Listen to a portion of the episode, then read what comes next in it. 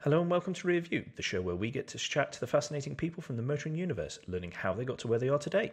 I'm Andrew, and on this episode, I'm delighted to be joined by Dr. Matthew Channon, who is a lecturer in law, speaker, and co author of The Law and Driverless Cars.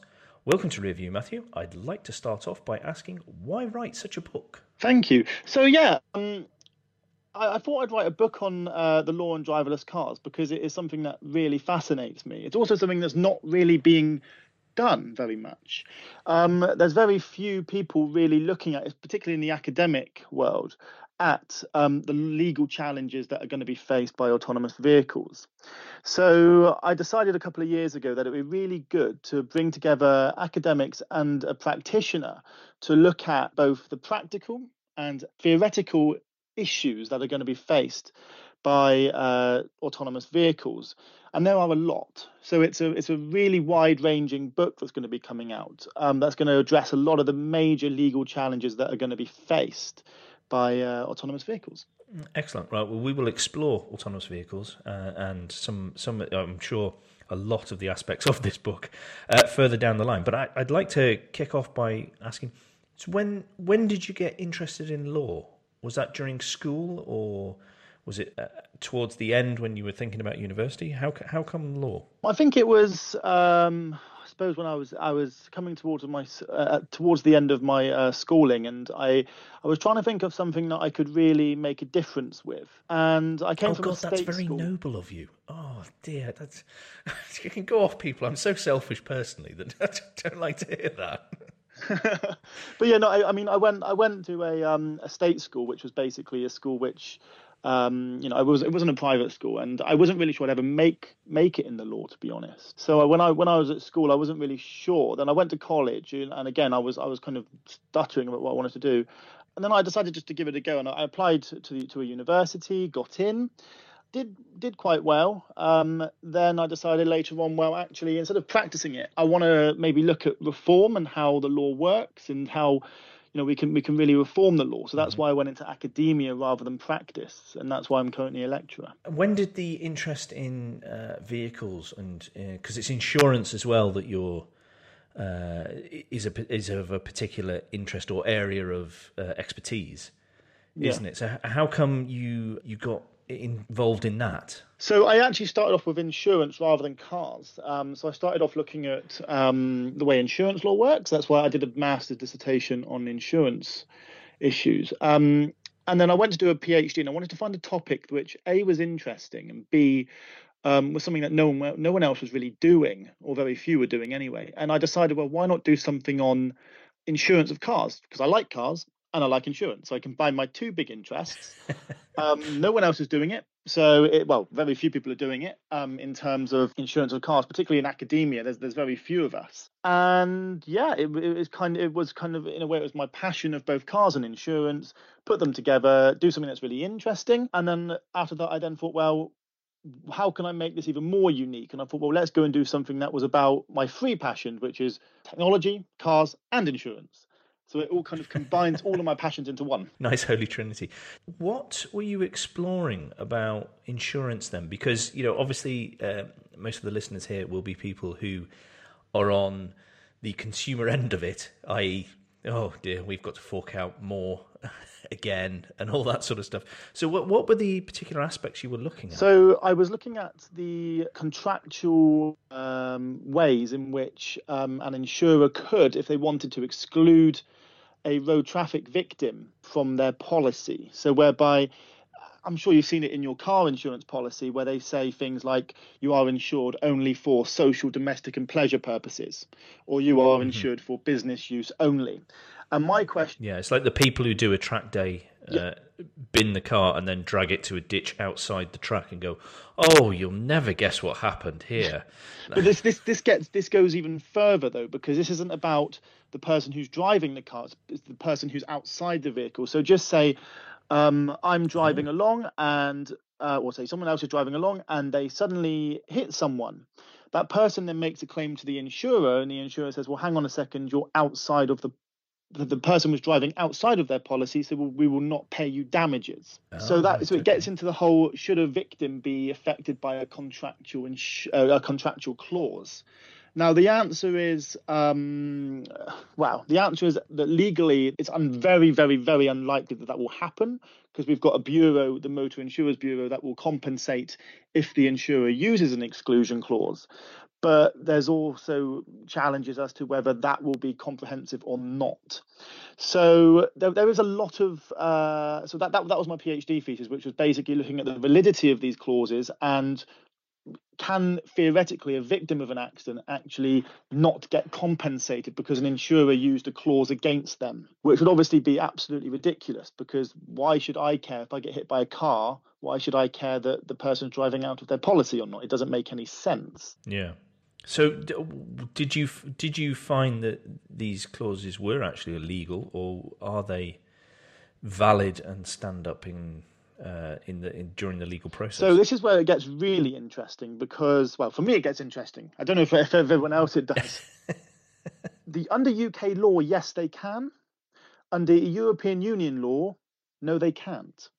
So currently, we've got a, Europe. Basically, insurances um, of cars is harmonised across the EU. So all of the European member states have. If you if you take out a car insurance policy, it should cover you for every member state of the EU, and they've harmonised it so that no exclusions can be used, apart from one, right. which is about stolen vehicles. Whereas un, under UK law, they can be and there's a lot of challenges here about um, you know which one's right, which one's wrong. The UK's recently had a lot of case law come out on this, and basically, yeah. So we're that was the fascinating part is that EU and UK law are very different in this regard. In fact, very very different indeed. So it's going to be interesting what happens after Brexit. Oh God, let's add this to the list of things to worry about. That's it. okay, well, no, I, I didn't realise that that was. Um, this is fantastic. I'm educated already, and we're only a few minutes in. This is brilliant. Can't wait for the rest. okay, so um, so on the back of all this, you you get your PhD. Is this correct? Yeah. Yeah. Okay, so that's what. So you are now doctor. doctor yeah. Was it after the PhD that you then looked at? Uh, well, actually, hang on, insurance, driverless vehicles, and cars. Was it, or was it during this that you started thinking? Yeah. But are driverless cars covered? Yeah. Well, this is where it gets even. So basically, yes. Um, it was during my during the middle of my PhD, I, I started thinking, well, how can I add a dimension to this? And then I thought, well, let, let's let's think about let's think a little bit about autonomous vehicles. I was really interested in this anyway. And then halfway through my PhD, I thought, well, I'm I'm going to do my PhD just on motor insurance, and then then I'm going to do some research just to see what else there is out there in terms of driverless cars. And then I, I started, I, I, suppose the big one for me was actually Twitter. Um, I know Twitter's quite a big thing. And I thought, well, let's have a look and see what other people's thoughts are on Twitter on driverless cars. And then I made contact with a few people and thought, well, actually, this is a really viable topic to do some research in. Back then, no one was doing it in academia. When when was this? Sorry, year wise, mm, roughly. Three or four years ago, I think it was. Okay. Um, yeah. So yeah, yeah. So this is this is really just before or just at the beginning of mass media yeah. beginning to get um, involved. Um, uh, yeah, I'm, I'm, trying not to use hysterical. Um, I'm, I'm, trying not to use that word, uh, but getting um, caught up and the the hype is beginning yeah. really on autonomous vehicles. Yeah. Okay, so right, I've got I've got a, I've got a picture now. I've got a timeline. This is good. So you're you're um, so it's three or four years ago you come to Twitter and find out, oh yes, people are talking about yeah. this. And then I thought, well, let's do let's have a think about what um what the insurance challenges are. And then uh, I got kind of, I, I mean, obviously insurance was one of the big things, and I thought actually there's more than this. There's more legal challenges than this. So then I branched out into cybersecurity, liability, criminal, um, into all the or intellectual property, all of these different aspects, which I thought actually, hang on a minute, there's a there's a lot of legal challenges. Um, and it's something that I suppose has been noticed recently by a lot of academics is well, hang on a second, I'm doing a, I'm, I don't know, there's people that are doing research into, I don't know, intellectual property, criminal law. This is actually going to affect us as well. So it's something that um, is beginning, I think, to really materialize. That academics are starting to think, well, hang on a second, driverless cars or autonomous vehicles are are hitting several areas of law. In fact, some. Well, it's it's it's essentially a, a uh, a technology mm. like, for example, a computer or a, TV, yeah. it just happens to be on four wheels transporting people yeah, about. Exactly. So it's it's got all those problems, and that it's going to be on the road and interacting with humans and people behind a wheel that has no autonomous or uh, or uh, driver assistance and things like that. So, oh wow, I mean, it's such a melting pot of. Mm. I mean, talk about doing the easy. Yeah, thing. exactly, exactly. That's the problem. I mean, it's there's there's always a phrase that I like to use, and it's it's the the phrase of there's known knowns, known unknowns, unknown knowns, and unknown unknowns. And for me, I think we we know the, the biggest challenge legally for driverless cars is the unknown unknowns. It's the the things that we don't know that we don't actually know yet.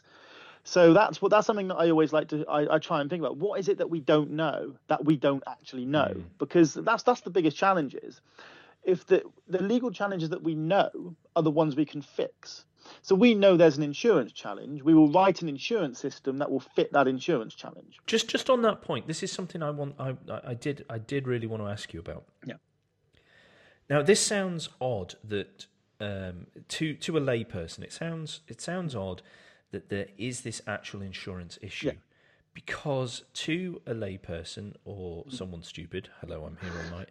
Um, it it sounds like if a vehicle, it, to me, it sounds simple because it should and this is where you're going to help educate me, I'm sure. If a vehicle is in an autonomous mode yeah. or under driver assistance yeah. and it is used in the correct conditions for yeah. that, what, mm. you know, mm. depending on levels mm. and etc. etc. and that has an accident that is shown to be the vehicle's fault. And um, I know I'm putting in so many caveats mm. already, and I'm probably not using enough here.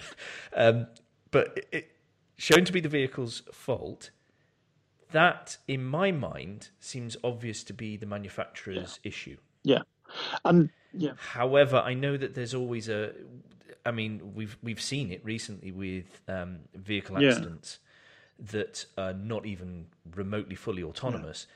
There are so many ifs and buts, and hang on, we need mm-hmm. to check that has to go on, which means these investigations are incredibly mm-hmm. lengthy because they have to be because there's so much information that needs to be in, needs to be pored over and looked at. I mean, it. it I've watched. Uh, I don't know if you've ever seen the the, program. Um, it's uh, I think it's Why Planes Crash or something like that, and it talks about airline accidents. I think I've heard of it. And the detail, and, and it's it's dramatized, but you get a glimpse of the detail and the level of inspection that goes on when an airline comes down. Thankfully, they do this because then they usually get to a conclusion. It means it doesn't happen mm. again. But they are poring over so much, and it and that obviously has to take a long time, even if you've got a big team. And we're we're on the verge, I think, with the complications mm. and in the technology mm. And all the variables that happen out on the yeah. road. That we're on the verge of needing that sort of level of investigation and accidents. Yeah. Now, I mean, I know it's quite in depth with the human yeah. driver, but now people are going to have to pore over data mm. from computers mm. and double check that and then go you know maybe find there's a flaw in a code or a, a, bit of technology just didn't work in those conditions it was expected to work you know all this sort of ifs and buts but it just seems to me that you know and sorry getting back to my original point was is that um, actually a realistic view that if the vehicle is working in the conditions it was set out mm. to do and it causes the uh, it is the cause of the accident shown to be the cause of the accident that the manufacturer should be held accountable yeah, for that. But the problem is it's it's not going to be like that I don't think because uh, there's so okay. many variables on there. So there's so many right. um, ifs buts and maybes. It's was the person um, if it was like a level 3 or level 4 vehicle i.e. one which would well, I suppose a level 3 is probably the better one to use where there's a there's a person actually sat there supposed to be monitoring are they monitoring, yes. or, they, or, have they just sat there on their phone, or have they just fallen asleep? Um, or did yes. they were they told? To I think we can guess the answer to that one. that's Before we get to an accident. That's, that's, the problem. I mean, it's. I mean, to be honest, when you get to when you get to past when you get to level five and the vehicles are safe, then is going to be pretty easy insurance. Insurance is going to be very easy. Once we know they're safe, we know they're, and you know, or if they're at the stage whereby the person doesn't need any intervention, it's the vehicle that's obviously going to be at fault.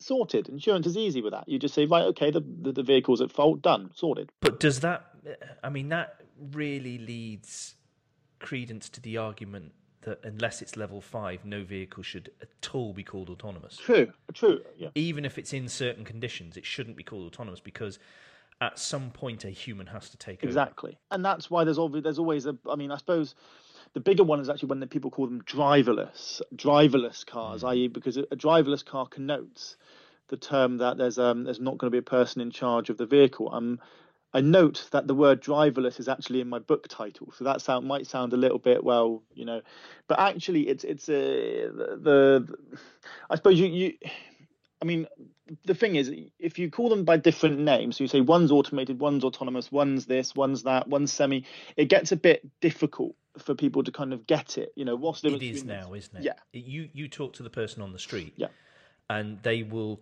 they will believe some vehicles are, are already yeah able to drive themselves, and they're not. Uh, and there's so much confusion over the language used, and part of that is because of the way it's been reported. Well, a lot of that's part of the uh, been reported. Part of that is in the way that the people developing the technology have mm. uh, publicized this. Mm. Uh, and again, I'm trying to be really careful and kind to these companies. Uh, but, you know, sometimes there is it looks as though marketing has got hold of the press release rather than engineering. Yeah. And therefore, claims are perhaps bigger and more headline grabbing yeah. than maybe more cautious engineers or the legal side uh, of the company would want. Yeah, I mean that that I mean it's it's it's an interesting point. I, I suppose we've got to be relatively careful, but I, these there's always going to be a public perception issue of these vehicles anyway. I mean, there's no doubt about that because of the mm. fact that I suppose people want, you know, that when they when they hear an autonomous vehicle, they think, well, actually, I want to sit in that car, I want to go on my phone, I want to have a sleep, um, because that's why we've got them. What is the point of having a vehicle which I have to look at but not drive? You know, uh, you, you don't yeah. get into a vehicle to look at it. You don't.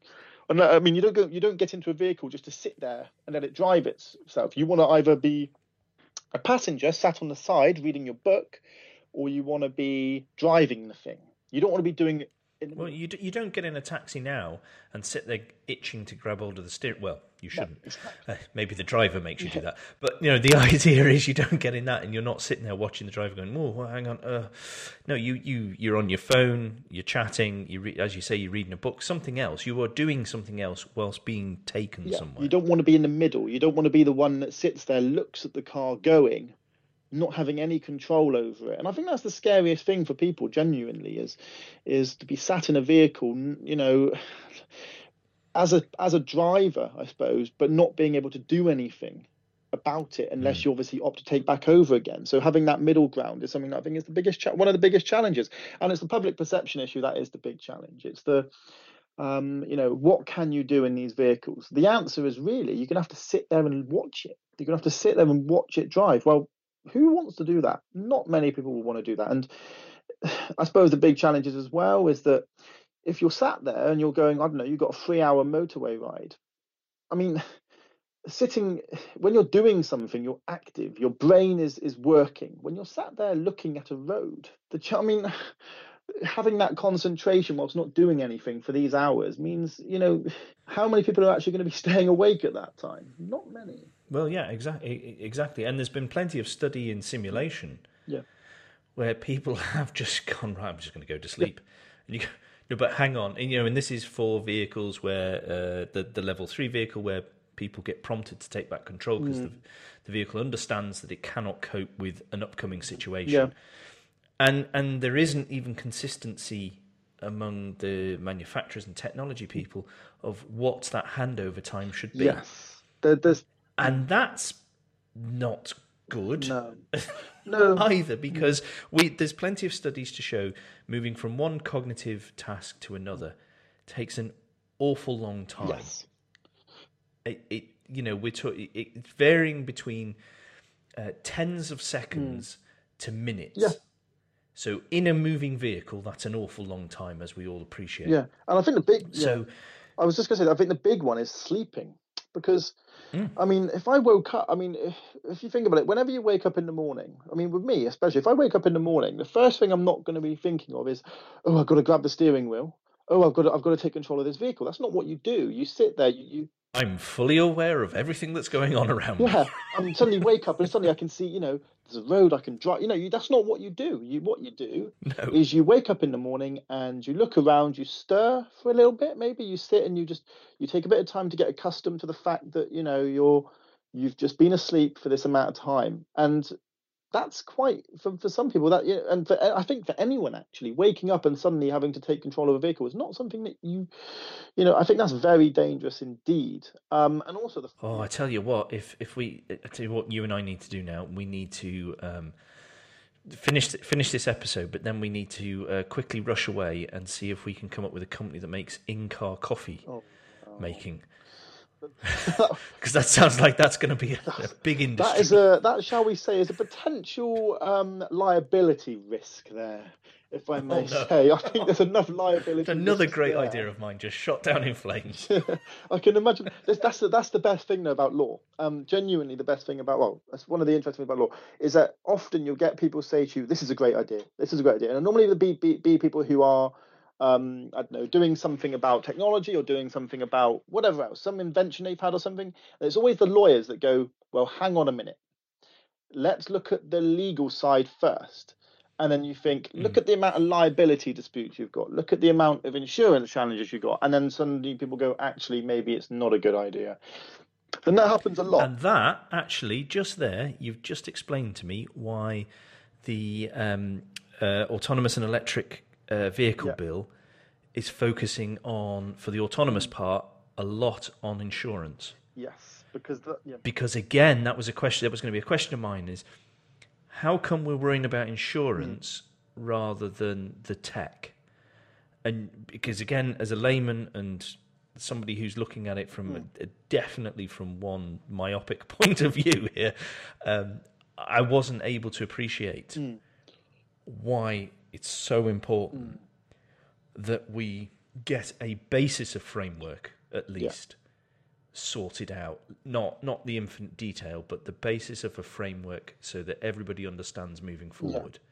Where where the pre- where, not the precedents yet because we haven't got that far thankfully um, but where the uh, where the legal side of things and the insurance are going to be coming at any issue Yeah. from Yeah, and that that's the brilliance about the automated and electric vehicles bill is that it is a framework. It's not supposed to be an ending solution. Um, it's not going to be something that is, you know, perfect. It it's a it's a framework. It's a it's a it's a very wide framework. For me personally, and think I've been writing about this a little bit. I think it's it's the problem is with it, I think, is that it's probably a little bit too broad in terms of it doesn't define some of the key terms. It doesn't define what the, yes what an accident is. It doesn't define um, properly, I don't think, what a vehicle is. It doesn't define where it's going to be, where it has to be insured. It, it's got a lot of and does it define autonomous either it doesn't. well, It, it just says a vehicle that's capable of driving itself. Um, and this is the biggest challenge with the bill. Well, two. There's there's a couple of big challenges with it. Firstly, is the term driving itself because it says um, basically a, a vehicle that is driving itself must be covered by insurance, um, and the insurer will pay. What does driving itself mean? Does that mean where someone is handing the vehicle, handing back control of the vehicle, or taking control of the vehicle? Because when it's in transition, I don't think you're just going to be going from here, here you go, vehicle, you drive. There'll be a, there'll be a phase, there'll be a phase transition. Well, what happens there? It's not been defined. Um, so that that's one of the challenges. Um, now the bill is is fascinating for for me at the moment for one major reason, and that is that it is actually I haven't seen anything like this in te- in legislation terms. I, there may be stuff out there, and I'm looking for it, which is I don't think I've ever seen a piece of legislation that is actually predicting technology or pre- is actually preempting the challenges. What normally happens with law is that there's a challenge, and the law then meets that challenge. So I don't know, it finds something that's wrong, in, or it finds something that, that, need- that needs a legal solution, and then the solution has been given. Whereas here, we're saying, well, actually, we don't know exactly what the challenges are going to be, but here's a solution to them anyway. So we don't hmm. actually definitely know yet exactly what the insurance challenges are going to be.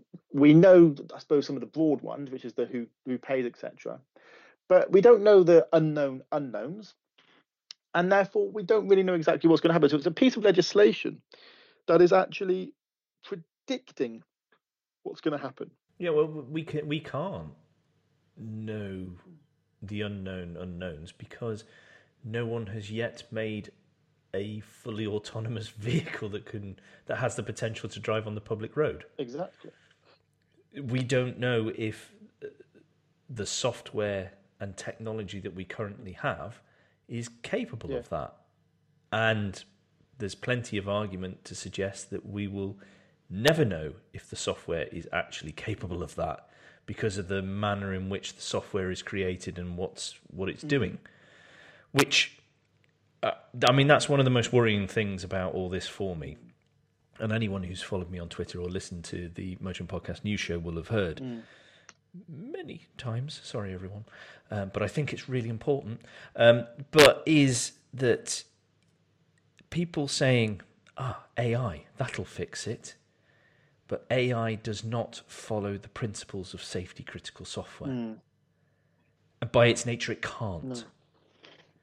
So the safety critical software that's in uh, uh, an autopilot of uh, software of an aeroplane is written completely different to a car Yeah. or a vehicle. They're, they're nowhere near close. And if we are to follow, which I feel we should, uh, follow the safety critical software principles, it's going to take us so long to produce a vehicle that could cope with that.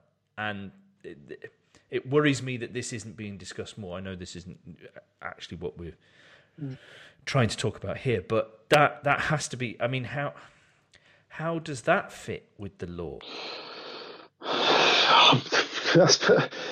And if you could answer that, please, you know, the, the whole no no pressure, but you've just got the you know got to answer on behalf of the UK law there on a question I've just popped on you there with no warning. thanks. Um, I suppose the answer is I don't know. I'm at the unknown unknown But stage. but no, but but sorry, I mean, I'm being a bit flippant there. But seriously, if is a vehicle software mm. that moves it around considered safety critical or not? I think that's uh, the first point. And I'm not, I'm not expecting you to answer this because you know I, I have just thrown that at you. We we need to answer that, I mm. think. And if Yeah. if legislation states actually we don't need safety critical software for a car to be driven autonomously or driverless mm. On our roads, then AI can have at it. And Yeah. well, good luck, Yeah. everyone. I'm not going near them. So I'm, I'm just, I'm, I'm actually, I'm, I'm intrigued by your use of the word safety critical. I'm literally just getting up on my laptop the automated and electric vehicles bill because it mentions safety critical software. Are It does, does it? I, I don't remember. so because I, I did pore over it, but then I, I Hmm.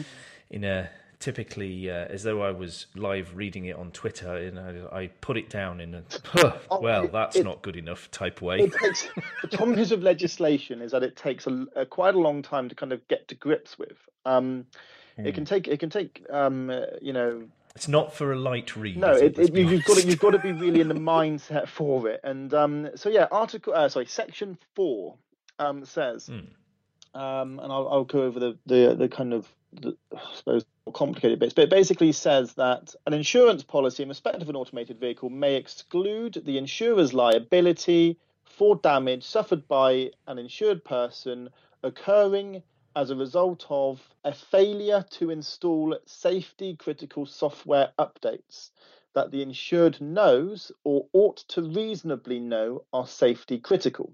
So basically, what it's saying is saying that insurers are able to exclude or limit the insurer's liability, so they can exclude their, lim- their, their liability in contract if the person that is in the vehicle knows or ought to reasonably know that they are the they or they have failed to install safety critical software that they know are safety critical.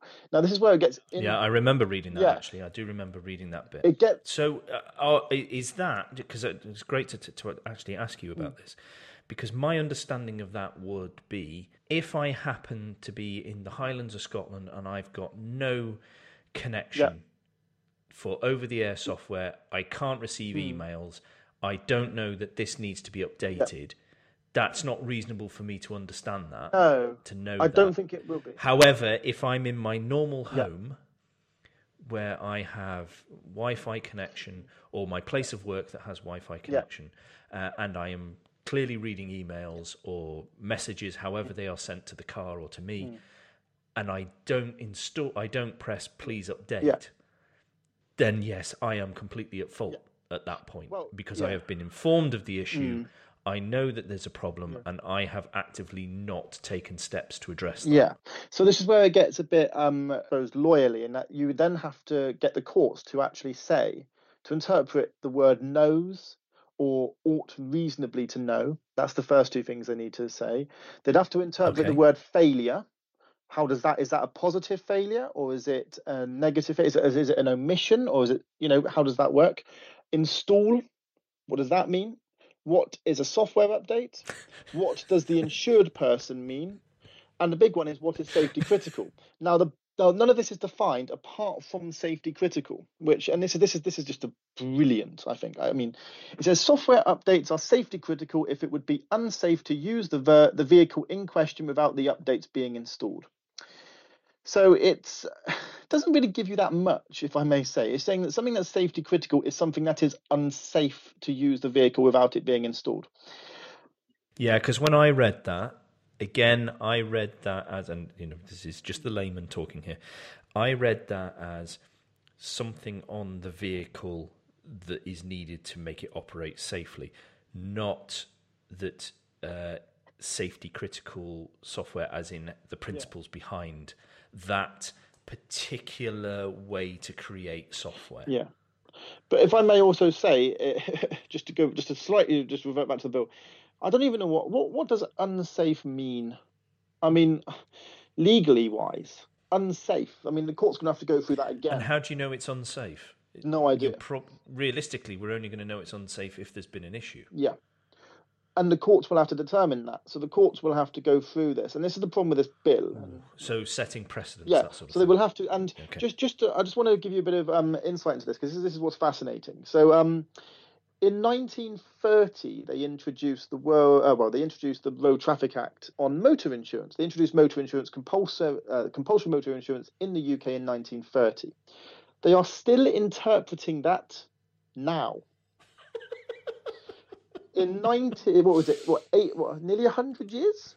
They only a couple of years ago they interpreted the word use of a vehicle because they weren't sure whether that. So some someone um, got hit by a car after putting a sign on the side of their burger van, and they walked across the road and they got hit by a car, and the courts had to determine whether that meant use of a vehicle or not.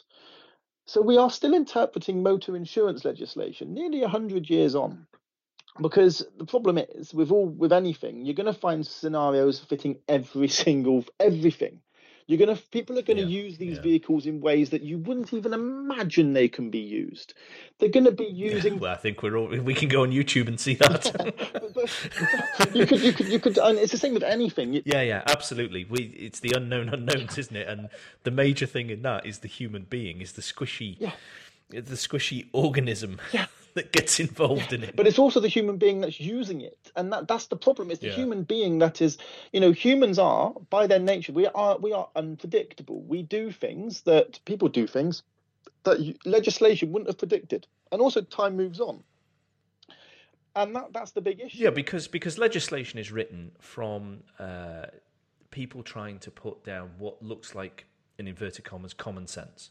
yeah but in a But that is but that is um, one person's or a small group of people's Hmm.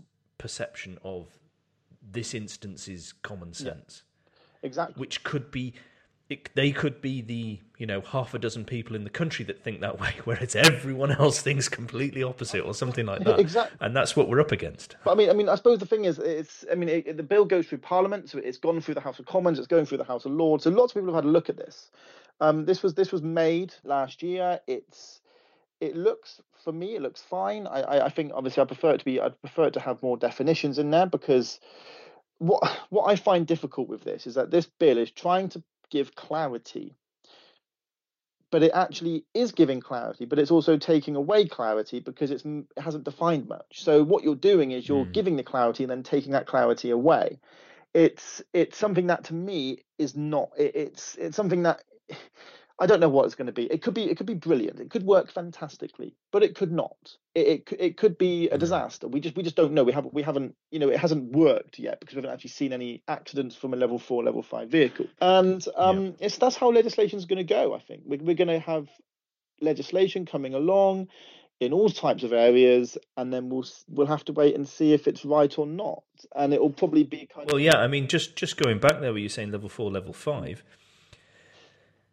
it, I saw some people interpreting level three and level two covered by this because it's vague. Yeah. Driverless yeah. drives itself. Yeah. And that's and so it, I, there are certain aspects of this. I mean, I, I looked at it and I thought it was very vague. Yeah. But I, I'm again, I'm just a legal person who's got quite an interest in this which is why I really enjoy talking to people like you who have a really great knowledge about this, and it helps educate me, and it's, it's educating the listeners uh, on on this. But it just looked quite vague to me, mm. and because they've mashed it in with the electric vehicles yeah. as well, there was a big portion on electric vehicles, which which most of that just seemed like, well, uh, yeah, why why isn't that anyway? sort of on the electric vehicle side of things. But anyway, so uh, so I th- I thought it was quite vague, and some people who, and I'm not just talking just random punters either. These are these are people involved in sort of the legal side yeah. of things, saying, well, level two and level three is covered by this. And I'm sitting there going, I hope not, because they're not anything close enough mm. to the to where we should be looking at this. Yeah, they haven't they haven't put any levels in the bill, which is I suppose. Thank God, yeah. because everyone agrees they they were. Someone had to write something to start off yeah, with. exactly. And that's what SAE did. Yeah.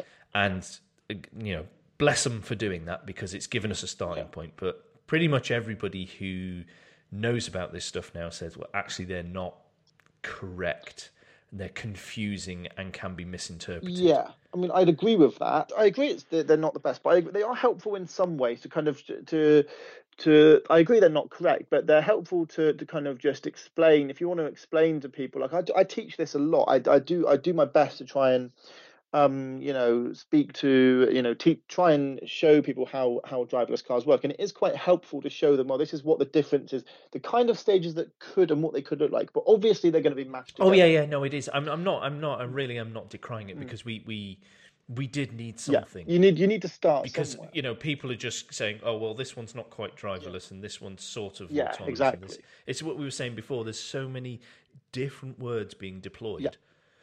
in connection with mm. this people are sitting there going, well, it, oh, oh, they all drive themselves. It's fine. you know, I, am going to the path of least resistance here because it's all too mm. confusing. yeah. and and that's that's what we're trying to avoid. Yeah. Um, but it is it is useful if you are if you have the opportunity to explain to someone you know, these are the sort of things we're talking about. When we talk about level one, this is it. Yeah, and when we talk exactly. about level five, this yeah, is it. Exactly. But yeah, I agree. I mean, the, the, the build. I'm just I'm reading the bill again now, and it basically it just basically says that yeah, those that are capable of driving themselves. So, well, it says it actually are in the. So this is the, the couple of things. It's are in the Secretary of State's opinion. So it's an opinion by the Secretary of State. So the, the, the Secretary of State will say if it's an automated vehicle or not. Again, opinion. When you say opinion, you don't. It means a viewpoint. It's here, so that the Secretary of State's opinion could be different to my opinion or your opinion, and then it's mm. designed or adapted to be capable, which means that you're right. It's not necessarily going to be level four and level five vehicles. It could be in certain in at least certain some circumstances there's in at least some circumstances or situations safely driving themselves. So what it what you're looking at really if you if we go back to the i don't i hate using the, the levels but it, it basically is a level it could be a level three vehicle which has got which can drive safely on a motorway or it, that's what it's likely to be because it's likely to be a vehicle which can drive on a motorway very well, but it cannot drive in country roads. So it would be like a level two Yeah. vehicle on country roads and a level four vehicle on the motorway. So it's something that is capable in at least some situations or circumstances. Again, doesn't doesn't help with what a circumstance or a situation is. Does it does a circumstance or situation mean a motorway? What does it mean? Then you could argue hmm. then, well, then there are some can some vehicles safely drive themselves now on their own? So, for example, I believe there's cars that can park themselves. So that is a car driving itself safe. So that does that cover is that covered by the bill then? A car that can park itself? Yeah. Well, I mean, my my uh, how old is it? Sixteen year old Saab can pull away on its own if I put it in gear because it's an automatic. Is that driving? you know, it's a, you know, it's it's getting down to those definitions. Uh, and and and yeah, uh, it's it such a minefield. Uh, and and this is this was brought in to such big fanfare, and and I think for as much as I, I do knock uh, a lot of things that happen, I, I think it was brilliant that, that this effort was made. That we tried to get hold of the the concepts and the ideas. Okay, I'm I'm not agreeing with the execution because I I'm again like I say I'm looking at it from a very narrow perspective. So I would like a lot more detail in there. Yeah, exactly. Um, uh, but but that's partly because I don't understand all these things. Uh, you know, like how the system works, how a bill gets put through Parliament, and all these things. Uh, you know, and whether this is just the giant overall one, and then there's going to be very specific ones underneath that feed into this one, yeah. I mean, yeah. which I'm presuming or hoping happens should be, because there has to there be. has to be some definition somewhere from for the various things, even on the uh, electric side of things. So it's brilliant that the government made the step, or Parliament made uh, these have made these efforts. But then it goes, as you say, many they they got advice or they got people into who were experts to speak to them, didn't they? And I don't remember. Did generally the experts say this is this is a good start? However, Yeah. that's that's pretty much that's pretty much the theme of it, I think. Um, so my understanding, I mean, I wrote something in. Um, I've, I've, I've I, did a joint consultation response for the committee of the House of Commons. Um, there was about, I think it was four of us that wrote in a response uh, on this. Um, four or five of us who, who actually wrote a response on this, and I think I, I think that's kind of what we went along with as well. Is that it's a great start. The, the, the, one thing you've got, to, you've got to applaud is that actually they are they are being proactive. I mean, it's, it's a very proactive piece of legislation. They are doing something. They are making an effort to make things easier. Hmm. For me, I, I sometimes wonder whether this is more of actually not just a piece of legislation, but it's also a statement, actually, more, I, I suppose, as well, to say, well, look, um, the UK is open for business. The UK is is open for business. We we want vehicles on our roads. Here is a piece of insurance legislation, a piece of legislation which is quite open, which will allow you to bring your vehicle. So manufacturers come over to the UK and test and put your vehicles on our roads because you know it's, it's That's definitely how I I see it. Um, the the government have made no, they have not minced words about how Britain is to be a centre for autonomous vehicles, and some of the statements the politicians made and some of the things they've done are very silly in connection with that because they you know they've got in vehicles and gone oh this is a driverless car and you're, you're sitting there going but it's not. it really isn't. Stop doing Yeah, it. exactly. because that, that because you know some people get put autopilot on and sit in the passenger seat of their car on the M1 hear you know, as a result. So stop doing that. yeah um, so it, it, I I definitely saw it as that that it's uh, here's a flag in the ground. You want to push forward um, and make make uh, your autonomous vehicle quickly. We will help you do that because Britain is going to be um, a fantastic centre for that. yes Uh, definitely. but they've got to be very careful um, in under regulation because what you don't want is is to have a situation whereby you don't regulate them enough. So what what the UK's done is they've said right. And I think the governor of Arizona is right on board with that right now. and that's that's that's an issue, isn't it? Because the UK is that they've got a piece of legislation which is very open, very you know great. Mm. You know, you can come and test your vehicles here. You can bring your vehicles on our roads. It's great. What you don't want them then is to is to be too open to these vehicles so that they undermine everything else. That's not what you want. Yeah. So far, they haven't done yeah. that, which is fantastic. I think the bill is great as I say, I mean, I'm I'm an academic, so what what the difference between what I do and what practitioners do, I suppose, and often often is that practitioners will often they're very critical of the law, of course they are, but often when I hear when I speak to practitioners, practitioner, they, they they say right. What what do we have to do? What what is what is what is the you know what is the law? Whereas academics are more what should the law be in the first place. So for me, I say, well, look, this this piece of legislation is great, but it's got this, this, and this wrong with it. And I don't, I'd be picking on any, even if it was a um, the best piece of legislation ever, I'd still be picking on it somewhere because you have to. You have to look mm. at and see how they can improve it. Um, but yeah, the, it's, it's, it's, it's, a statement. It's a clear statement that the UK is open for business, that the UK is going to allow these vehicles to be tested on the roads and to be used on the roads.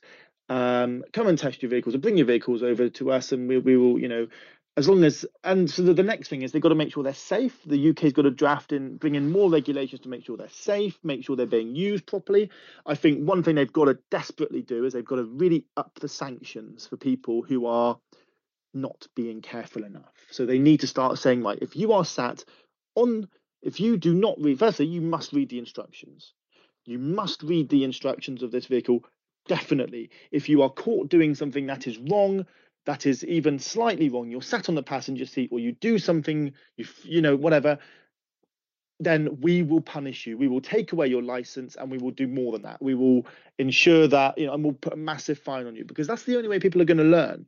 Because the thing is, like, if you have a vehicle, did you read? I mean, I suppose I don't know if you I don't know if you can answer this, but did you actually, when you bought your vehicle, did you read your instruction booklet? Not straight away. I knew because mine's an old car. I knew enough for me to get hmm. home, mm. and then later I would I got because I'm that sort of person. I got the manual out and was going, oh, oh, we can do that as well. Oh, that's what I need to do to make it do yeah. that. How many? But I but I would I would I would counter here, mm. to if I can, uh, as there is several different ways that things are being done now with driver assistance. Yeah. Is will it? Do you think get to the point where the manufacturers have to show they've done everything they can to educate the new owner? Yes, they will have to. They will have to. Obvi- I mean, there's no doubt they will have. So, to. in a handover situation, it'll. It, I can foresee it being quite like a, a health and safety if you went to visit a building site, a health and safety um, mm. briefing, yeah. where a lot of times you are shown a video. Right. And then you have to sign at the bottom of a piece of paper to say, "Yes, I've yeah. seen all that. I understand that mm. the the variables for yeah. this site because they've explained it all to me. Thank you very much. Can I go on site now?" I see it being something similar mm. with someone being given a car to say, right, here's we've walked you through it all, whether it's mm. through a video or whether mm. one of the sales reps has physically mm. made them push buttons so they understand things. Uh, and again, I'd, I'd like some consistency on whatever yeah. they do there. And then at the end of it, they have to sign mm. something to say, yes, I did, I was instructed, and what are the limitations. And the capabilities of the systems on this vehicle. Yeah. But then you get into the territory of, well, we have this already for normal cars in terms of the driving test and the theory test. Theoretically, I know what's going to happen, but do I? Like, for example, I mean, this is not me, but maybe others who do take their driving tests. They sit there with both their hands on the steering wheel, at 10, I think it's 10 to 2 I think you're supposed to drive it. Hmm. I think it's ten, I think your hands are supposed to be 10, 10 to two in terms of it. You've got to sit there. You've got to look up, sit up straight, keep an eye on the vehicle, go exactly the speed limit or just below, and drive safely. How many people really do that? and it's one of those things whereby actually, no matter what you do, no matter how much training you give people, are they a going to remember and a b are they going to listen to it? So I don't know. I don't know um, exactly what happened with the A1 incident with the person sat in autopilot, but A, was he informed? And B, did he listen to the information anyway? Because again, you can. Well, one of the quotes that came out from it, he said, "Oh, I'm just unlucky that I got caught." Well, that means that he obviously knew, knew what he was doing. He knew what he was doing because he pleaded. I mean, I know he pleaded guilty anyway, but he he he, he there's quotes of things like, "Yes, it was a silly yeah. thing to do, but I'm just unlucky because I got caught." So he knew that he shouldn't yeah. have done it. So that that's that is there you go. So the, the, the problem is it's not just I suppose misinformation, but it's also people who just don't listen and who will mm. go about. Let's make a YouTube video. Let's be as, as bad as we can be, and let's see what we can do with these vehicles. Because you know I want to get a million hits on YouTube, a lot of money there. Yeah. Why don't I why don't I do something with this autonomous vehicle that maybe I shouldn't do? And that's what people do, and they do this a lot, mm.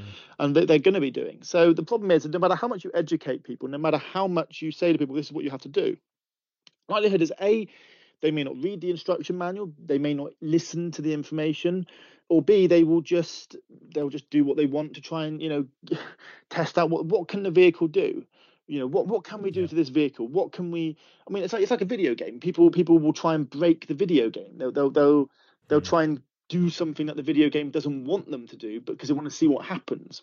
So the only solution to it, from in my view, is not just to educate them, not just to put through them, put people through tests, but is to punish, is to say, right, you have been given these warnings, you have not done it, you have done this so badly, or you have purposely flouted the law. We're going to ban you from taking these vehicles, and we're going to fine you a lot of money and we're going to make sure that you know if you do it again you're never going to be driving these vehicles for a very long time because that's the only way people can listen is by the money in their pockets and through but then that would mean would it not that all vehicle related punishments need to be increased. Yes. Oh, of course they do. There, there, there, needs to be a lot more. People using mobile phones instantly need to be banned, in my view. Anybody who's caught... oh yeah, when I'm Dark Overlord of the universe, they they they will never have a car again. Those sort no, they people. Uh, absolutely no. Not. There, there should be no texting, no no. They they should be banned. They should be banned for a very long time. Same with people who don't. I suppose wearing seatbelts is another one. People who who um I mean, go excessively over the speed limit. People who genuinely are a danger on the roads who I suppose my big my big bugbear is the signalling problem. I find that excruciating.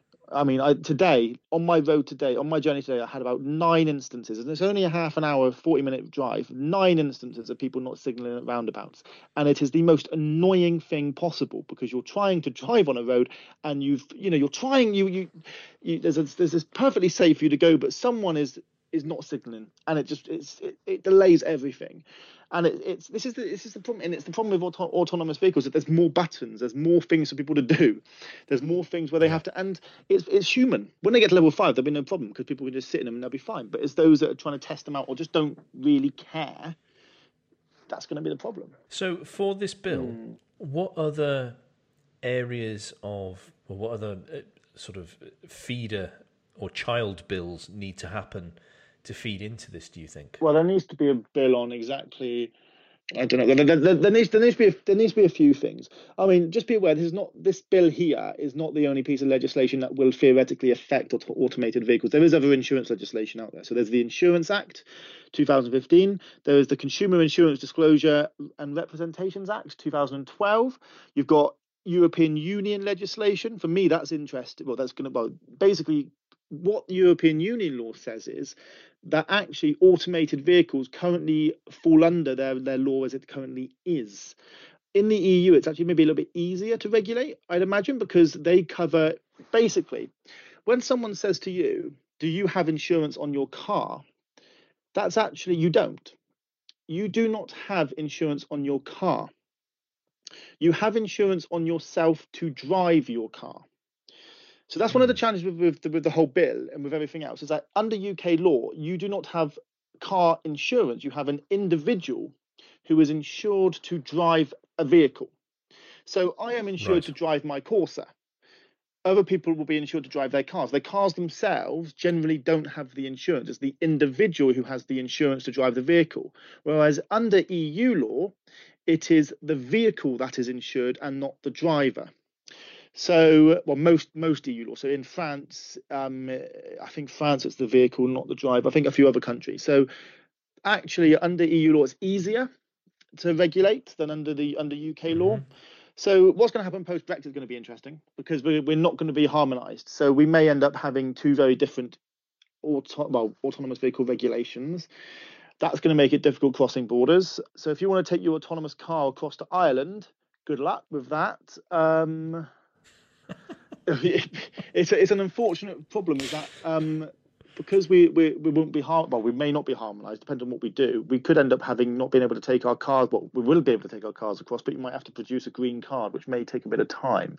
So yeah let's just say it's very complex. So we've got lots of different areas of regulation. We're going to have more regulation probably coming in not just insurance criminal law i think is the second biggest one.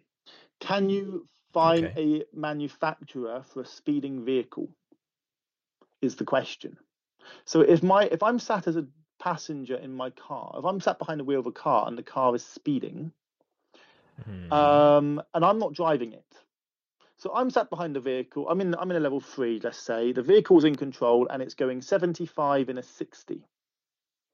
right. Caught by a speed camera, who gets fined? Uh, yes. It wasn't me, Gov. It were my car. It was my vehicle. Do we find the manufacturer for that? We say right, your it's your your Hmm. responsibility? Manufacturers won't like that. Similarly, new. exactly similarly if i'm if i'm in the car and i kill someone again was it me gov it was the vehicle Yeah.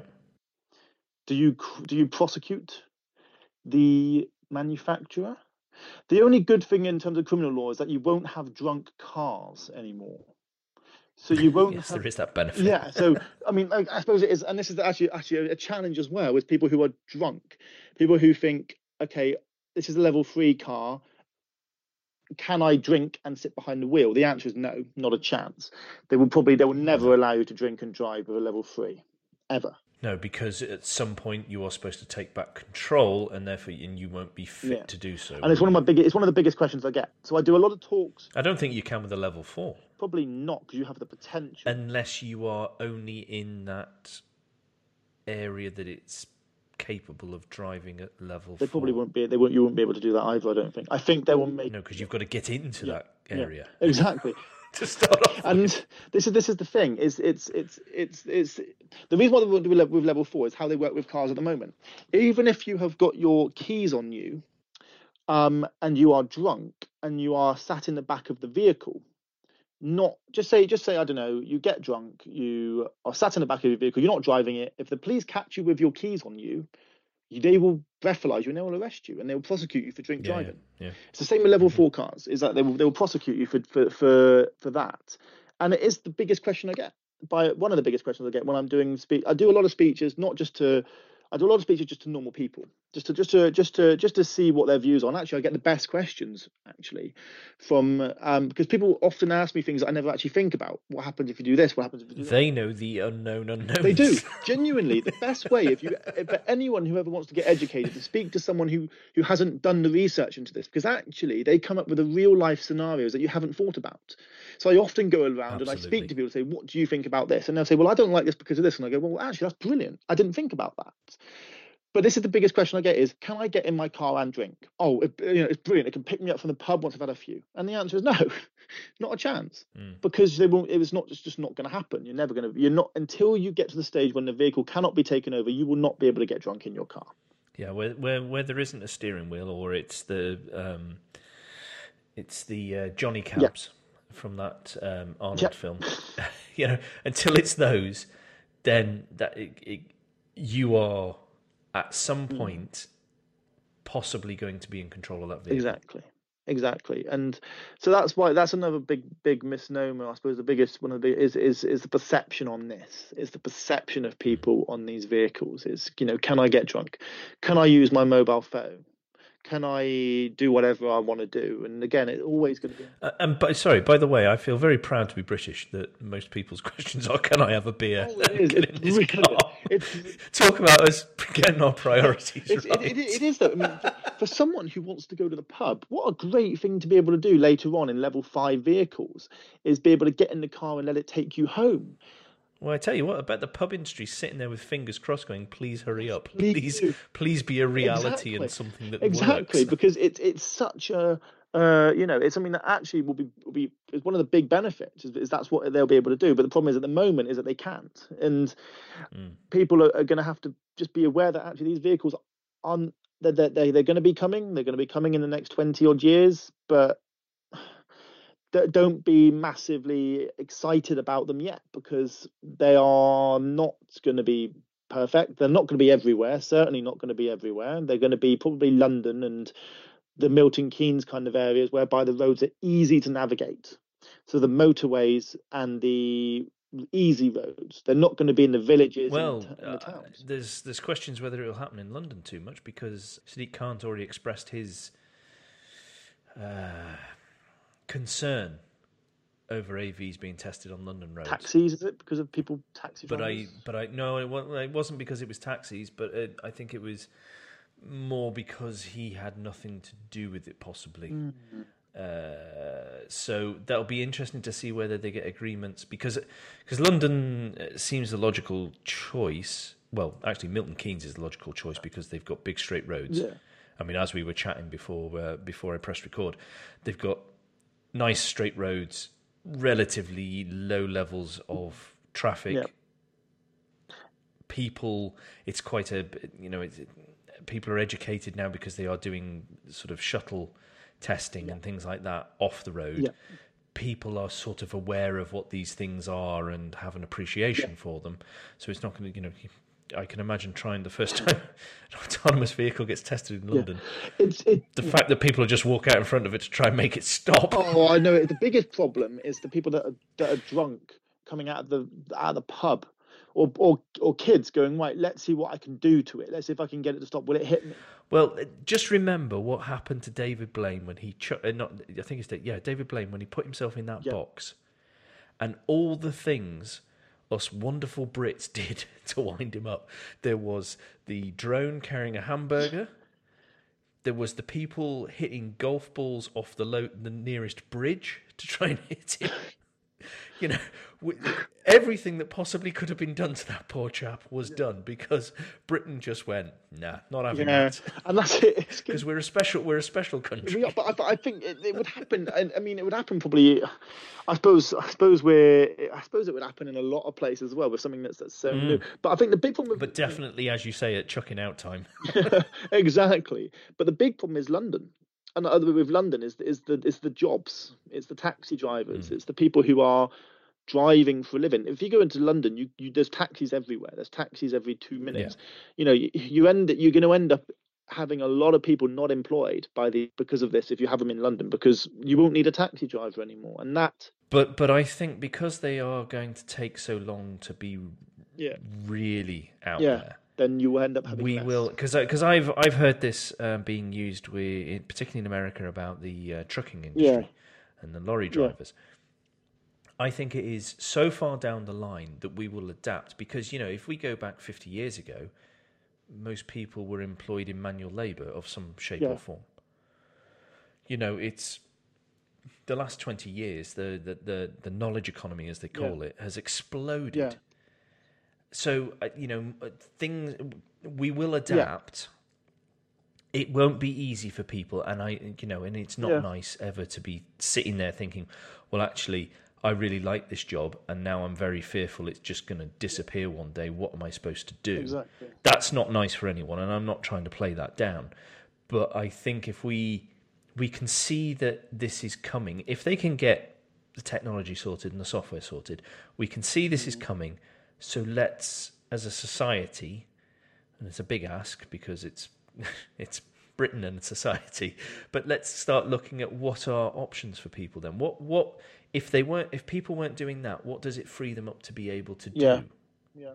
rather than panic about it let's look at it as a positive way yeah. uh, and you know somebody isn't having to deal with a drunk on a friday yeah. night and then their night's ruined because they've got to go and get their car cleaned yeah. let's give the opportunity well instead of having to do that you can go and do something you may prefer to do or may actually be better for yeah. you yeah, I mean, I was going to say the, the the big advantage of the the one advantage which is not played up enough, which is genuinely a brilliant advantage of these cars, and it's something that, that people need need to be really emphasising. Is we know, I mean, it's obvious that they're going to be safer because there's no there is there is going to be a they are going to be safer. I mean, okay, we we say about okay, no, no, no, no, no, no, no, no, no, no, no, no. Sorry, believe that. There's no proof yet. There's nothing to show us that they are going to be safe. In on paper, they should be yeah, I mean, right on paper mm. they should be safer, but there's no evidence yet. But, you know, I go back to the the software. Yeah, they do not follow the principles of safety critical software. There is no way to check that what they do and how they do it is inherently yeah. safe. Yeah, we are we are being asked to um, we are being asked to believe mm. that this magic black box that is the computer will do it right. Yeah, I mean, um, and, and this is and this is the point. We're being asked to believe it. We're not being given proof that it can. Mm. To or or people who can understand it being shown the proof. Yeah. We're all being asked to believe it, yeah. and I I'm very. Nervous yeah. when it comes to something like that being told. Ah, the best we can do is believe. Yeah. I I agree, but that, what what I would say to that is that you you can't be a huge amount unsafer than what we have at the moment in terms of. I, t- I totally understand yeah. that as well. I you know I that is that is the thing that gets thrown back at me when I mention this is. Yeah, but we're not safe. Yeah, now. we're not. We're, there, there's no doubt. Uh, and we're no. not. No, there are so many incidents where um, people are not driving safely mm. for a whole litany of uh, of um, mm. reasons yeah. why they aren't. Uh, and there's a whole load of examples. Yeah. Um, but if safety was our prime concern, yeah. it needs to be the prime concern. Then, but if it really was, then we'd be we'd have much much. Uh, you know, again, I, I, talked about this before we, we press record, but to get a license in the first place will be so hard. Yeah. I mean, yeah. And we would have things like uh, every five years there would be compulsory mm, retraining. Mm, yeah. Uh, which would be updated because technology moves on. You know, car, more cars are there, more problems have been understood.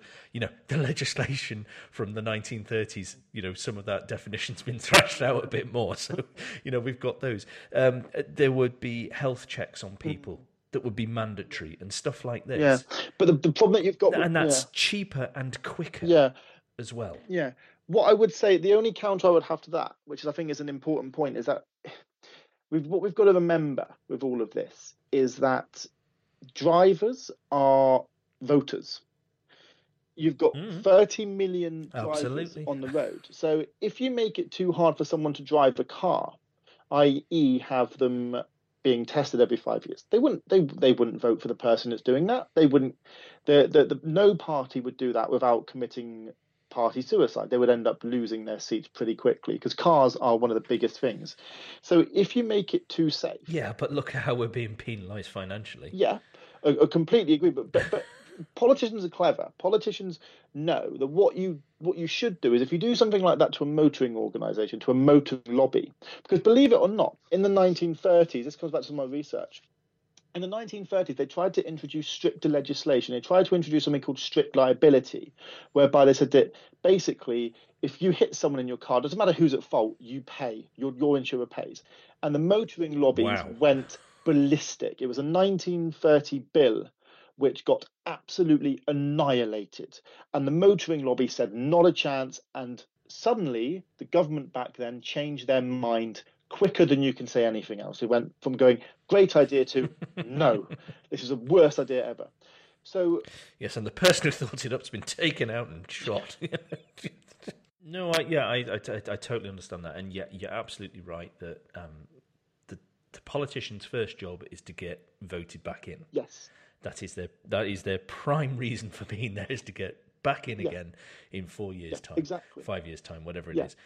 However, I could counter that with but it could be argued if it was done properly mm. and if someone was very serious about this and they said this is one of the cornerstones of our party mm. or you know my as the prime minister's um, uh, cornerstones of my time in office is that I want to make the roads safer, and they bang that drum repeatedly and said it is gonna, you know, it is gonna cause us pain, all of us. You know, I'm, you know, as the uh, the point, whoever it is is saying, I will be going through this as well. It's not just you. We're all going through this. It, nobody's exempt mm. from this. We will all do this because we all have to be safer. We all have to reduce deaths, mm. whatever it is. Mm. Accidents, the cost of those as well. Yeah, but the um, but I but I totally yeah I totally get what you said. I don't believe the politicians. Um, definitely not today, and I would struggle to think of any that would be brave enough to make such a move. Yeah. But we can't. We but that's where. But using safety as the the argument that comes out, it does fall down if people don't aren't prepared to. Mm. If you really mean it, you do you do something that is actually cheaper yeah. to do, and just as difficult in the public's perception. Yeah, but I, I mean, I agree that safety is is is, is but so let, us just. Let's it is a good selling point of it, though. It is a good selling point of autonomous yeah. vehicles. I'm not. I'm not decrying that. But if if we can prove that it can yeah, happen, if it can happen, and this is what should be sold, if we can get them safe, safer. And personally, I think we can. I think that as I say, I think that it, it, they won't be perfectly safe. They will not be. Yes, this is the safest mode of travel. You know, it's, it's not going to be brilliant. They're not, not going to be one hundred percent. No, because that's that's the other thing as well that we have to agree on is what is safer. Yeah, exactly. At what at what level is safer? Is you know uh, what are we judging it against? Which, yeah. which we aren't having that conversation, and I think that needs to happen because it's it's completely unrealistic to say they must never cause an accident because that's not that's not that's not realistic in any shape or form. Exactly. So, uh, what are we saying is considered the average safety now for us human drivers, mm. and what will we accept as mm. for an autonomous vehicle to then call it safer? You know, one percent over that, mm. or exactly. You know, and that, that and that's a whole different argument and tricky yeah. one um, but, which I, I, you know, I, am glad I have nothing to do with. but if if they can get them safe, if they can get them safer, shall we say? So let's just let's just yeah. go hypothet- again, completely hypothetically. If we, have... I, I, will I will take my tinfoil hat off and I'll say yes, okay, they have made them safer. Yeah. So let's let's just pretend they've made them thirty percent safer. Okay, thirty percent less accidents on the road. Mm-hmm. Financially, for people, that is going to be great because every time someone has an accident, if someone gets injured, you have the police going out. If they end up breaking a leg, you know, some car accidents are very serious. They end up breaking a leg. That's going to mean that they have to get an ambulance. Ambulance takes them to hospital. Less deaths, brilliant. Less people injured, brilliant. Financially, also, you're saying, okay, that means that A, people, there won't need to be an ambulance there. B, that mm-hmm. person won't need to stay in hospital. So the yeah. hospitals can actually be freed up. We know that there's a problem with the NHS at the moment. There's a big problem with the NHS. It's it's it's it's it's not got the money that it probably needs. It, it, it is it is too um, you know uh, having used it in the last few years. It's it it, it isn't great. It, it's it's not as good as it could be because and actually you know you can actually genuinely make a difference to the health system. You can genuinely make a difference to emergency services. You know some people say it takes over an hour to get an ambulance out these days to if you are seriously hurt in your house or whatever because a lot of them are ending up going to road accidents because people end up getting in accidents. And so that sort of mm. thing actually can be genuinely beneficial to society. If we can say look this is going to be beneficial brilliant you know and also one thing i wouldn't i mean i wouldn't counteract i heard the other day someone and this is this just, just makes me i mean there's a whole new research thing i might look into which is flying cars. Imagine what you could do with a car that flies. Now okay before you know this could be 80 this is called a helicopter. True. Just have more helicopters yeah, more helicopters. But imagine what you can do with lots of i mean people are talking about them now. There is a paper somewhere from someone talking about flying cars. I suppose it's just a bigger drone or a helicopter but you know these sort of things you know you've got to look into the maybe 80 90 100 years in the future when you'll see these sort of brilliant innovations coming out. But as i say i i am skeptical of it all. I, there's no doubt. I i find i'm kind of in the middle. I hear a lot of people say how bad driverless cars are and how rubbish they are and all that. I also hear people say how brilliant they are and how yes they're going to save the world they're going to save everything we've got to be in the middle i think it's kind of a yes they're going to be beneficial they should be beneficial if it's done properly. But hmm. also, they have limitations. They have certain things whereby they're not going to do everything. They have certain ways of working. They're not going to be perfect. They're not going to be, you know, brilliant. They, they, they, they, they, there's a middle ground there. And that's why I'm not great with level three or level four. A level five vehicle, I am very confident they'll be safer because at the end of the day, I don't think you can get much more unsafe. The, the amount of times I get on the road and I see people doing silly things constantly, and it, it is it is it isn't very nice to drive at, at times. And also, mm. by the way, one other thing, and it's the sharing society, I think is really important because try getting on a car from where I live into Exeter, or try driving Exeter when the M5 is shut. You could be sat there, and I've heard people saying they've been sat there for six hours trying to go five miles because oh yeah, oh, yeah. our roads know, are absolutely chock a block and they're going to be worse. They are going to get a lot worse. Well, I mean, I I can see uh, level five mm. type um, corridors. Yeah, and that's the way that I think we will first see them happening yeah. in this country. Is there will be specific roads just for level five vehicles. Yeah and that's how we will ensure that they are level five and everything works safe because the environment will be controlled. There won't be pedestrians anywhere near these. Uh, human-driven vehicles won't come anywhere near them, so it's it's easy to control yeah. and manage that environment, yeah. and, and yeah. that will make it easier. And and and the I, I'm I know it will come a shock to many people who listen to me, but I think they could be really really useful and good things for so many right. people because so many people clearly don't like driving. Or aren't you look at the way they drive. act. They they don't they don't care. Yeah.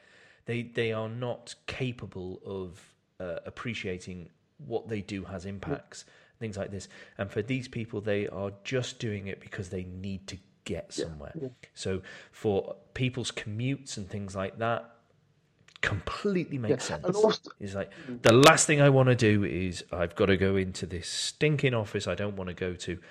Just take me there, please. And, and, so, and I'll just try and ignore the next twenty minutes, half an hour while this happens, yeah. and then you can pick me up when I come out again.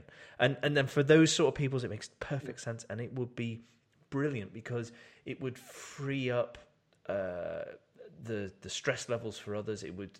You know, we wouldn't have to. As you said there, you know, you, so many times you're just driving in from where you live to work and the amount of concentration you've got to put in because of silly things yeah. that could have a massive impact if you're not paying attention. Exactly. Yeah. But if I may also say, it's it's not just in the the one benefit I think is truly brilliant of these vehicles, and it's the one thing I think we've all got to uh, got to agree on.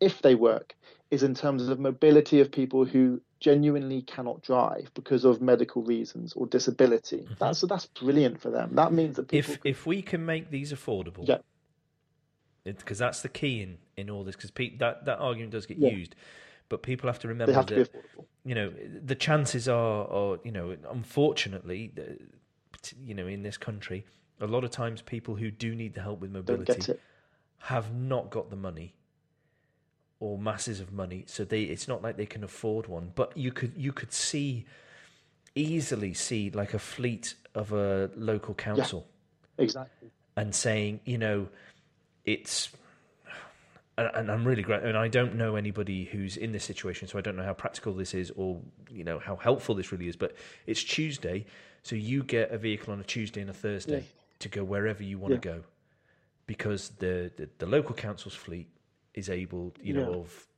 forty vehicles is able to take you somewhere. You know whether you want to go see the doctor or whether it's um, just go out. Yeah, exactly. Just go off and exp- and go and see a local site you haven't been able to see for years, or you know whatever it yeah. is. But just feel like you've got some control in your own movement yeah. again. Um, and, and I hope that doesn't sound patronising anyway, but uh, you know it, it, that is one side of things. I, I am I am hopeful they can get all the the things that I get worried about sorted, yeah. because um, I get so much joy about the fact that I can just jump in my car and go anywhere whenever yeah, I like. Exactly. I have that potential, and I, I, I hope everybody else can enjoy that Yeah, and hopefully they will be as well because I, I, want them to do yeah, that. exactly. You, that's the benefit. That's one of the benefits for me. That's one of the reasons why I'm really interested in it. Is to see what we can do with these vehicles to really make a difference. Um, mm. But yeah, I mean, as I say, I, I'm not either side. I don't I don't think they're going to be the, the, the be all and end all, but I also think they can be used if done properly. Um, I'm scared of about a few things. I'm scared about our data. I think our data is a big problem with them.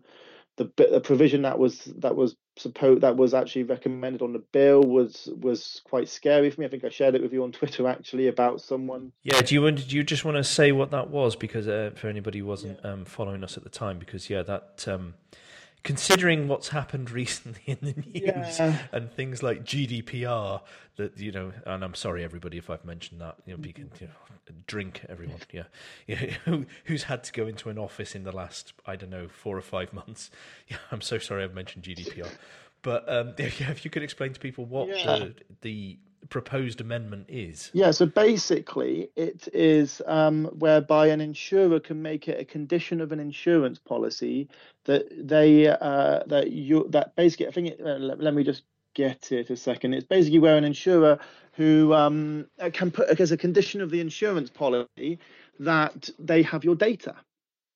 Or they have the data. mm. data, not not your data, but they have certain data which must which be is shared. undefined. now, well, the problem is, is that the, the bill doesn't tell you what the, the, the, the provision, or basically it says it, um, uh, yeah, the right of insurer to data and control. Well, it doesn't tell you what data.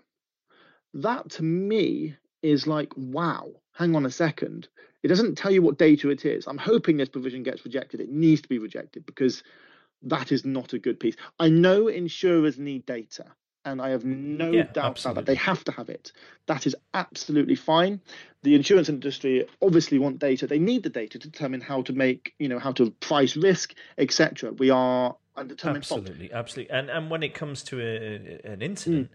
they've got to get that. But it's they have data? to get that, which is which is you know with um, okay we've mentioned them before, but mm. Tesla is famous for its not sharing of data and that can't that can't go on. That sort of behaviour cannot spread to other manufacturers yeah. and be acceptable mm. in this country when it comes to an incident has happened. Mm. The information must be passed on. Mm. I understand there's, um, I totally get it that there's IPR. I totally get that there's trade secrets and that sort of thing. But I, I am sure we have enough clever people to get together to say, this is the type of data we are going to need everyone has to agree that you can share that. And it should not be made a, a condition of the insurance policy. That is ridiculous. No, that God, is no. that is like um, you know, it's basically an insurer being able to exclude it. Now I, I don't know who's written this this this this this I mean it's but it's tabled by by a lord in the House of Lords. Um, but it, it's it's because because the worry is with um, uh, with the technology and the connectedness mm. of vehicles that we're getting yeah. now and there's more cars coming on stream that are going to have cameras in the in the yeah. cabin and things like that, which will mean they have and they already have microphones. Yeah. So it's a case of well, when are those actually hmm. on? Mm, exactly. And what, where is that information going? If it was being kept in the car, that's one thing. But obviously, all these things go back to the cloud, exactly. or they they do at some point. Mm. So it's like, hmm, do I want the conversation I've had in the car? Yeah, exactly. Going to an insurer? No, because it's it's one thing if it was in the seconds preceding an hmm. accident. Mm. But if this goes back to them at any time, because that's because it's so vague in that, that wording, yeah. yeah. isn't it? That they they could get hold of this randomly every few minutes because that's how they want to work yeah. it, just to just to help their algorithms or whatever. And we all we all love that word at the minute, don't we?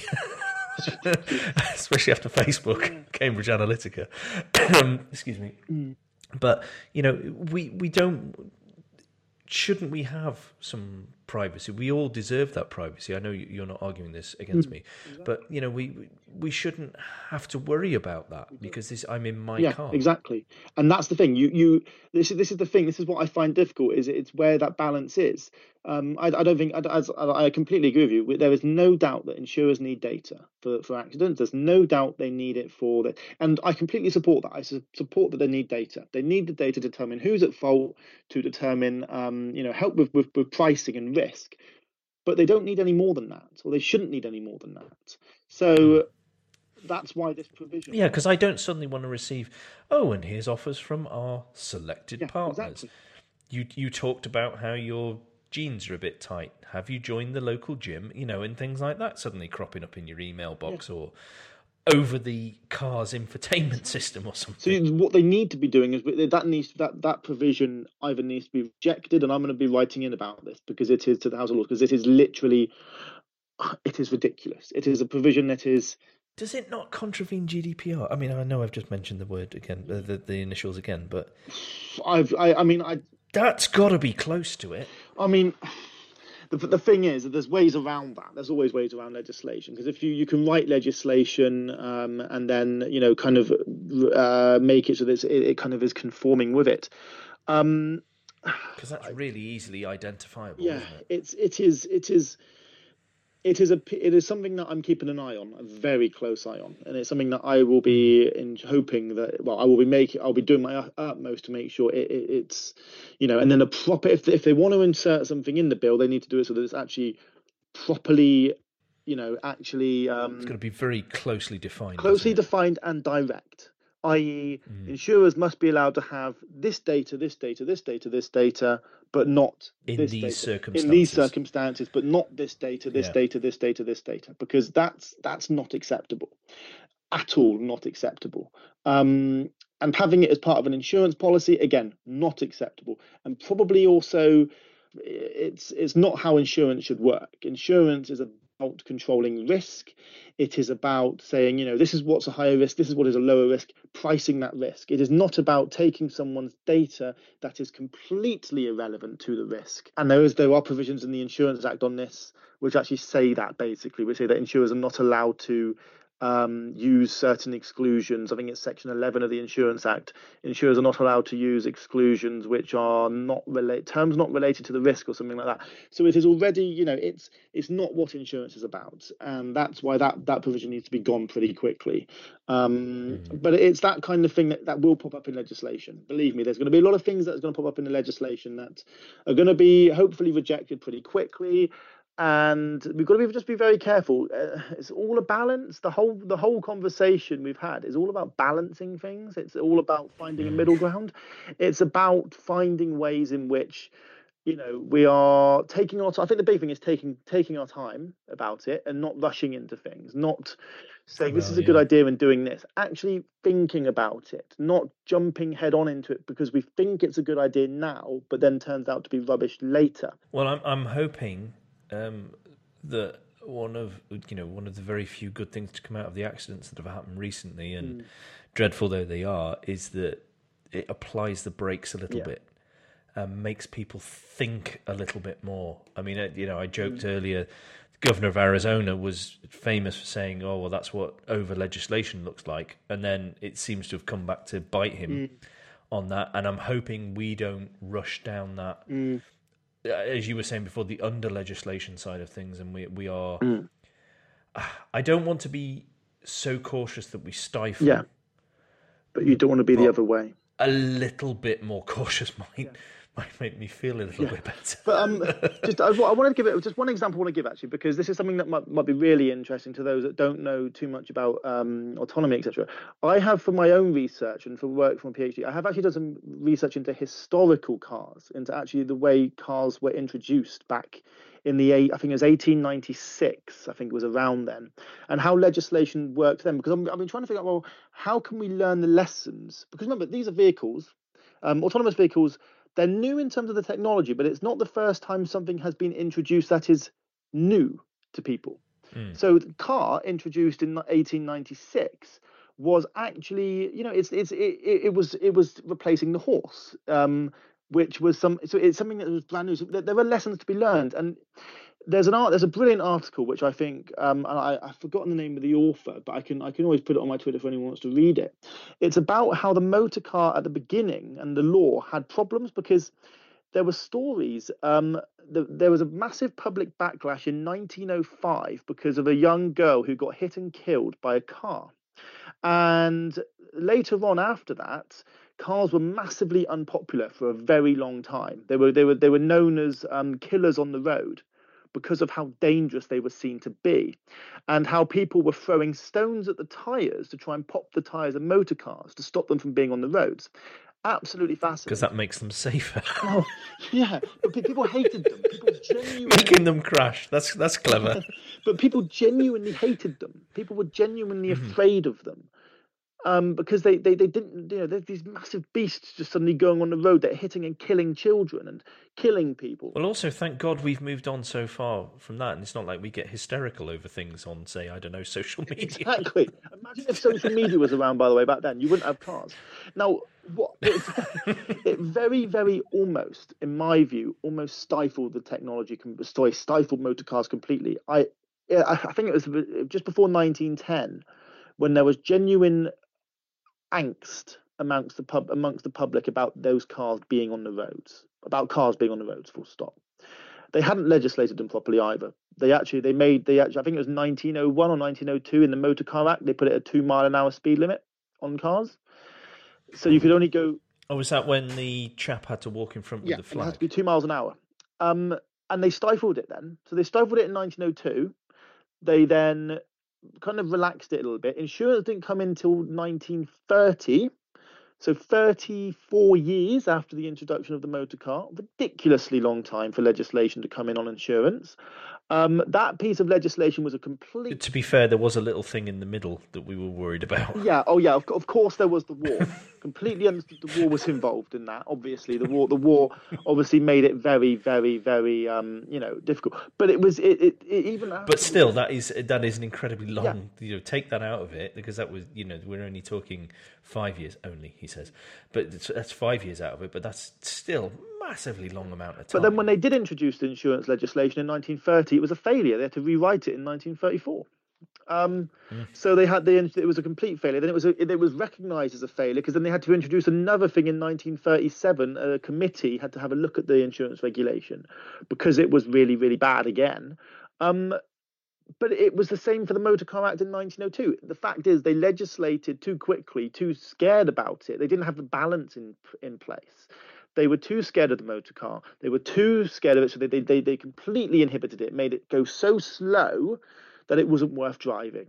They then went mm. forward with it, didn't regulate liability properly, which made people scared of them, despite the fact that they could only go two mile an hour. And they didn't regulate the insurance of it. It was a complete mess. So they didn't have a balance. They stifled it, then they didn't stifle it, then they made it very difficult. Then people were getting killed by them. People thought they were, you know, and the press got involved. There was huge problems with it. And this is what we have to do with a driverless car: is we have to sit back and think, okay, the legislation is, um, you know, we need to legislate, but we need to be very careful. We need to be very, uh, you know, if we have to take a middle ground here, not to stifle it, but not to go too eager to ensure that actually we have a system that works, that actually is going to produce results. And we also have to be not afraid of admitting mistakes.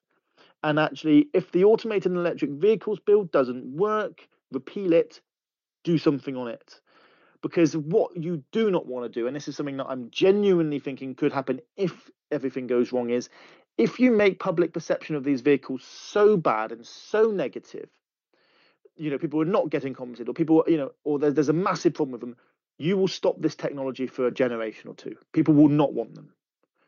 Mm. so they have to be careful with them. They have to be very careful with legislation because if it all goes wrong then that's it. Say goodbye to the autonomous vehicle for a long time and you just they will just dispel public trust completely.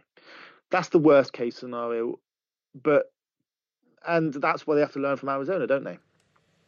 Yes they do they do. Because if they don't, there's problems. I think that's um, that's a fantastic place to stop. Um, and I, I, I, just want to thank you for uh, spending so long with me this evening discussing this uh, and helping to educate me. And hopefully, uh, for anyone that follows me on Twitter, I'll be less tinfoil hatty a little bit, and and I've got a better understanding of the the challenges mm. to bring mm. autonomous vehicles legally mm. to our roads um, and and the work that you put in. Uh, I just I just think it's uh, it's it's great that we've got people like you that are looking at this carefully, mm. and we're not just sitting there and accepting whatever yeah. we're being given. So that that's fantastic, and no thank you for doing that. Um, just before I, I, sign off, though, I'd like to ask: uh, Do you Is there just one question I want to ask you is who do you think I should talk to after you? Ooh, um, okay. So it depends. Legally wise, um, you could try one of my co-authors, uh, Law of Driverless on um, Twitter, which is a barrister mm-hmm. called Lucy McCormick. She's she's she's excellent on things like product liability, and I mean Lucy could give you a practitioner aspect of driverless cars, um, autonomous vehicles. Um, yes, I do know. Uh, I I do know of Lucy. I've I've followed her on Twitter. Like I said, thank you so much for chatting to me about this. It's it's been brilliant to have you on because it's like I've said a few times uh, during this uh, episode I I do get worried that sometimes I'm looking at it from such a narrow perspective that I don't appreciate the bigger picture and I don't appreciate other other perspectives on other things that have to happen to help bring this out mm. there. Um, and uh, hopefully this will hopefully it'll stop me being quite so tinfoil hatty. I can't promise that anyone.